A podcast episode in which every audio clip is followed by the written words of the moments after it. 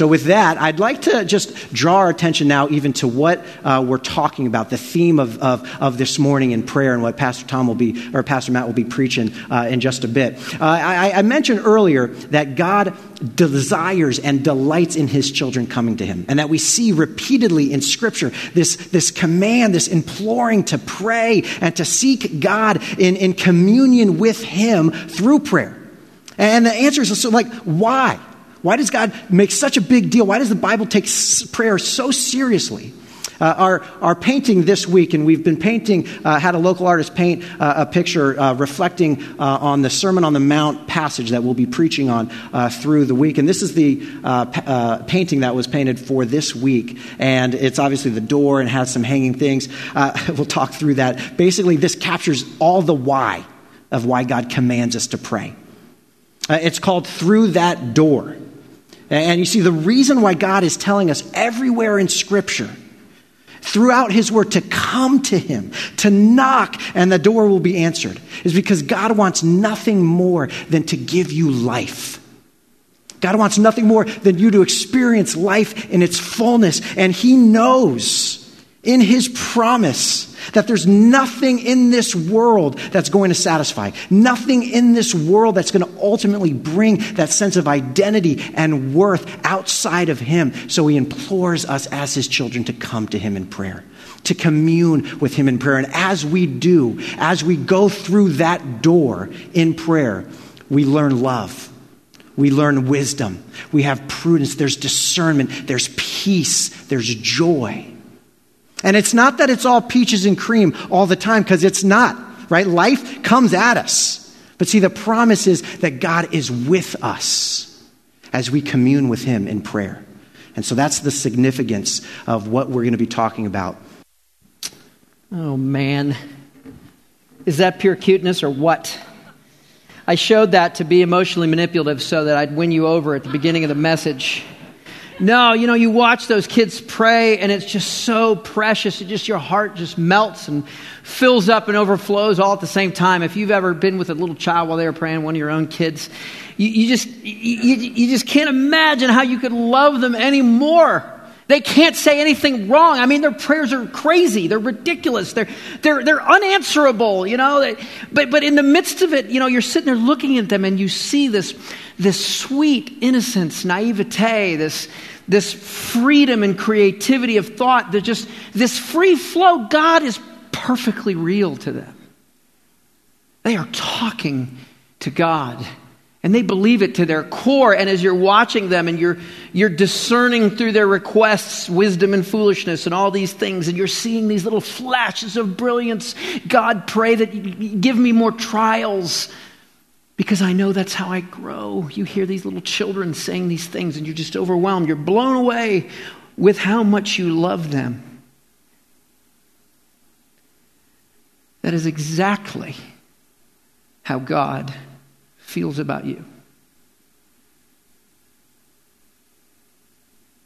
You know, when I entered into this passage this week, when I entered uh, to study and prepare, um, you know, I, I assumed that the message would be about prayer, and of course it is. And I asked people questions. Um, I, always ask this question before I, I preach. I, I, ask some folks, hey, if you, if you had one question about this passage, you know, what would it be? And they all turn to prayer. Uh, somebody asked, uh, what happens when I ask, I seek, and I knock? I believe I've done that faithfully and diligently, and there's just silence. God is just quiet. How do I get out of, out of the routine, monotonous, same old things prayer? I pray before my meals. I pray before bed with my kids. I, if I'm working at a church, we pray before and after every meeting.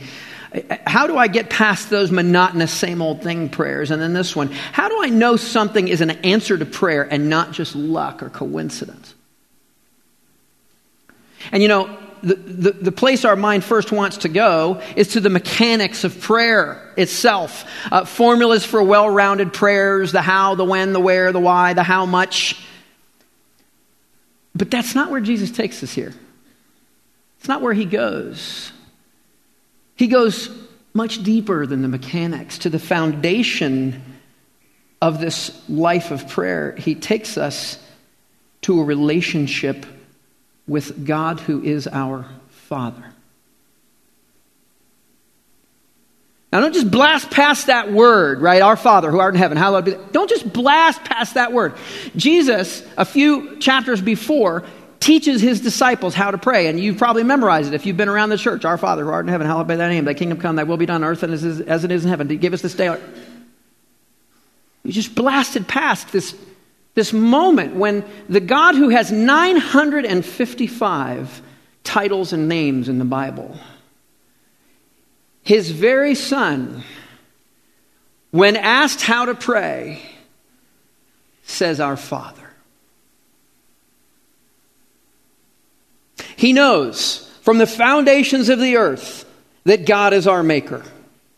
He knows that God knit you together in your mother's womb. He knows that God is your king, that he has authority over all things. He knows that God is the righteous judge. That means that he has the moral authority and perfections to hold you accountable for your actions. He knows that. He knows that God is your shepherd and God is your teacher. He knows that God is your advocate and your defender. And yet, He teaches you to pray by saying, Our Father. Now, why does he do that? Why does Jesus know about that? Well, because from all of eternity, eternity Jesus has been the Son of God. And when you watch his earthly ministry, that father son relationship is by far the most dominant relationship that you see. By far. In the book of John, the life of Jesus as recorded in John, 112 times the word father is invoked. And almost every time it is Jesus speaking to or about his father. At the launch of his public ministry, this is really important. So, Jesus, uh, he's grown up and he's getting ready to, to start his ministry. He's been out in the wilderness, tempted by the devil. He's overcome the temptation. And now, John the Baptist is going to baptize Jesus. This happened all throughout God's redemptive story. There would be these moments where God would authorize someone as uh, his man, right? So, he authorized Abraham and he authorized Moses and he authorized David and Elijah and all these people. Well, this is Jesus' big moment. And it says that God comes down in an audible voice. Of all the names he could invoke, this is my Messiah, this is the leader of my army, this is my problem solver, my movement leader. He says, This is my son. And he doesn't stop there. It's like he's watching this movie. He's watching his kids. He's watching his child, and he says, This is my son, whom I love in whom I'm well pleased. Why does he bother to do that? Why doesn't he just say, This is Jesus, listen to him, he's the Messiah? Why the parenthesis? Because it's not a parenthesis, it's everything. It's everything to Jesus, it's everything about Jesus, and it's everything to you and me. We are the children adopted of God. And we know that because of the life of Jesus that he lived with the Father. So he says, This is my son in whom I'm well pleased. And then Jesus' public ministry continues. And throughout his ministry, he has all these moments when he's talking about God as Father. There's this great one in John chapter 5 where he's going at it with the Pharisees, the religious leaders. And everybody's watching. And he says a very provocative thing to them. He says, The Father loves the Son and has given all things into his hand.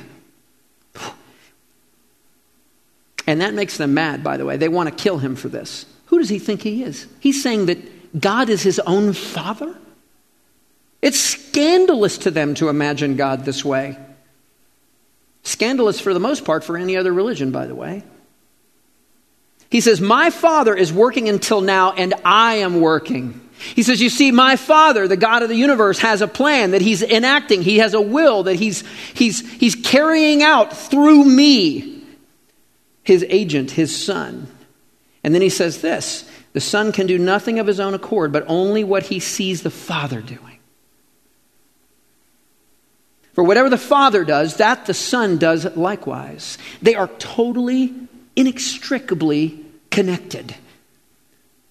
The Father will not succeed without the, without the actions of the Son. The Son will not succeed without the will of the Father. They're submitted to each other, working together. And what's fascinating is if you really watch this and read it, especially in the book of John, it's so beautiful because it's like this doting Father and this proud Son walking through life together with this amazing mission that's just impossible to fail but with great perils ahead. It's just this father and this son proud of each other and of what they're doing together. That is the picture of the God of the Christian, of the God of the Bible. Jesus understands that his mission is not first as a teacher or a movement leader or even the Messiah. He understands that his mission is first to carry out the will of his Father. Same as your mission. He walks with his father throughout his ministry, and here's what it says. If you just catch these little things you miss, it says he went off to a desolate place to be with his father. He went up on a mountain to be with his father. He got up before sunrise to be with his father. That's prayer. It's the fruit and manifestation of a beautifully intimate, totally integrated relationship with your father. Not just your king, not just your teacher and shepherd, not just your judge, not just your Savior, your Father. So then he carries through his public ministry. He gets to the end of it, and he ends up in his approaching his darkest hour. Do you remember where this is? It's in a garden, and it's at night. It's in the Garden of Gethsemane, and it's a beautiful garden. I've been there, I've stood there, seen it. It's, it's beautiful, but it wasn't to him on that night. I doubt he thought much about the trees or flowers around him or the, or the sweet aroma. I think all he could smell was the stench of death that would befall him the next day. And he falls down before God and he cries out.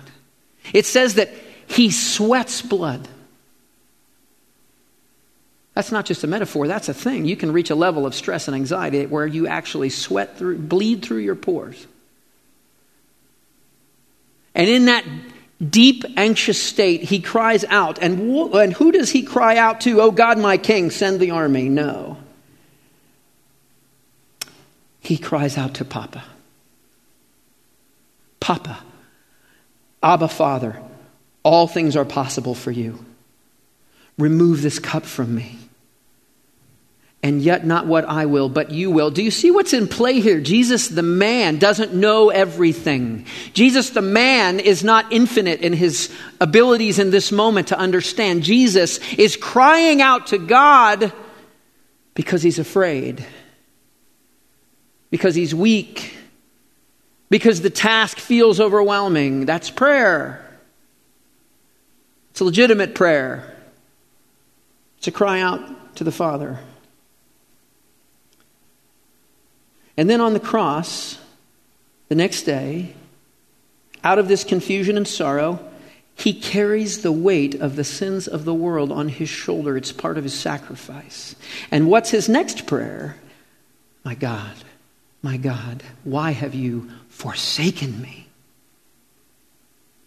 That's prayer. He cries out to God and says, I don't hear you. I don't see you. As a matter of fact, it's even worse. It's not that I don't know where you are, it's that I look and for the first time in history, I see your back. I see your rejection. I see your righteous judgment on me. Why have you forsaken me? He cries out. Jesus knows the weight of your sins. He knows the weight of your prayers from sin. Charles Spurgeon says it this way, it's beautiful. He says, The troubles of the Savior were worse than yours. There are no depths so deep that he has not dived to the bottom of them. Christ has prayed out of the lowest dungeon in the most horrible pit. He's been in your pit and he's prayed for you there. But then, he comes to the end of his life. And what does he say next? What's his next prayer? It is finished. He's restored in that moment to his understanding and embrace that he has carried the load, that he has fulfilled the will of his Father, that his mission is complete, and he says it's finished. And then he says this Papa, I come back into your arms.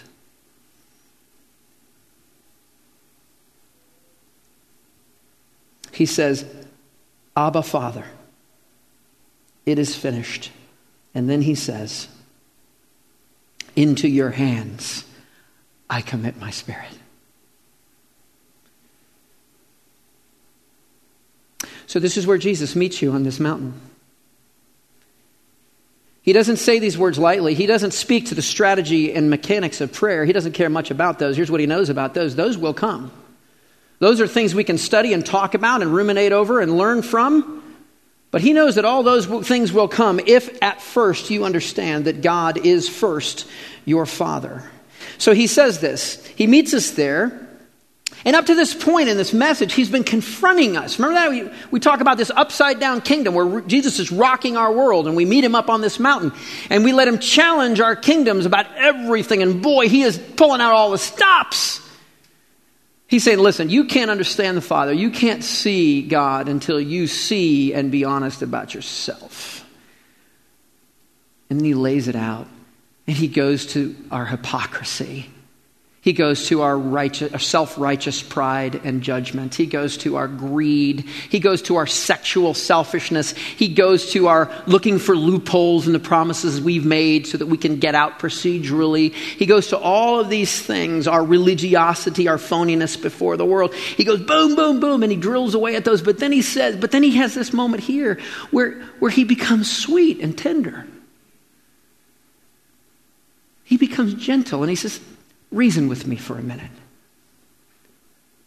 Don't you know that you can ask, you can seek, you can knock? Why? Don't you know how to love your kids? Don't you watch that video and your heart melts? Don't you know, even you who are evil, he says, he says, even though all these things I just said about you, even though you're all these things, You're prideful, you're self righteous, you're greedy, you're sex selfish, you're, uh, you're a hypocrite, you're all these things. Even though you're all those things, don't you know how to love a child? And if you can love a child, don't you think that your perfect, loving, wise, holy, righteous, promise keeping, creator of sex and all things amazing Father in heaven knows how to do that? That's why you can pray.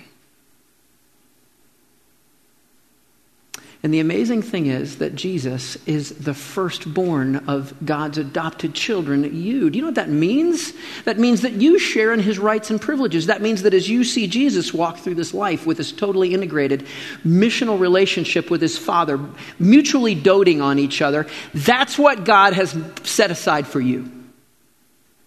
That is the privilege of adoption as sons and daughters of, of God through Christ. That's what you get. That's what he provides.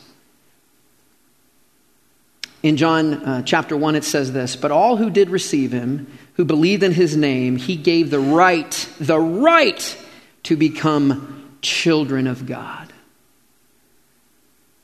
You're children of God. You're sons and daughters of the Father, of the King.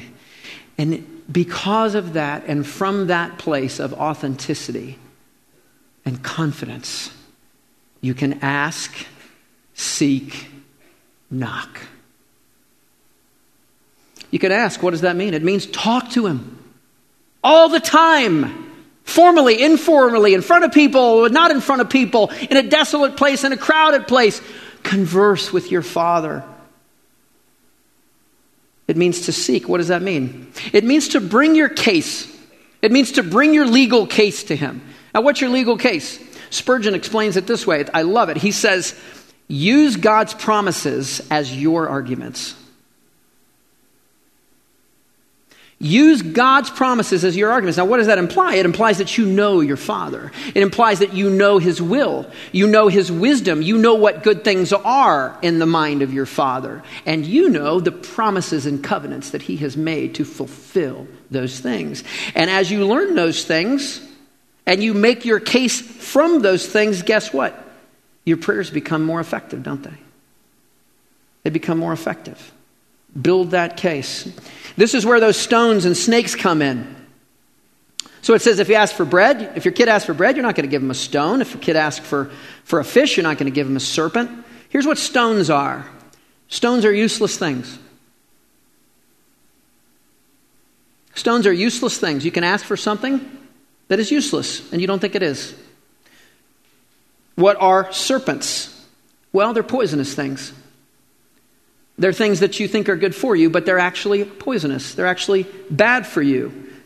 And it's in God's wisdom and discernment to judge what those things are and to answer them to you accordingly.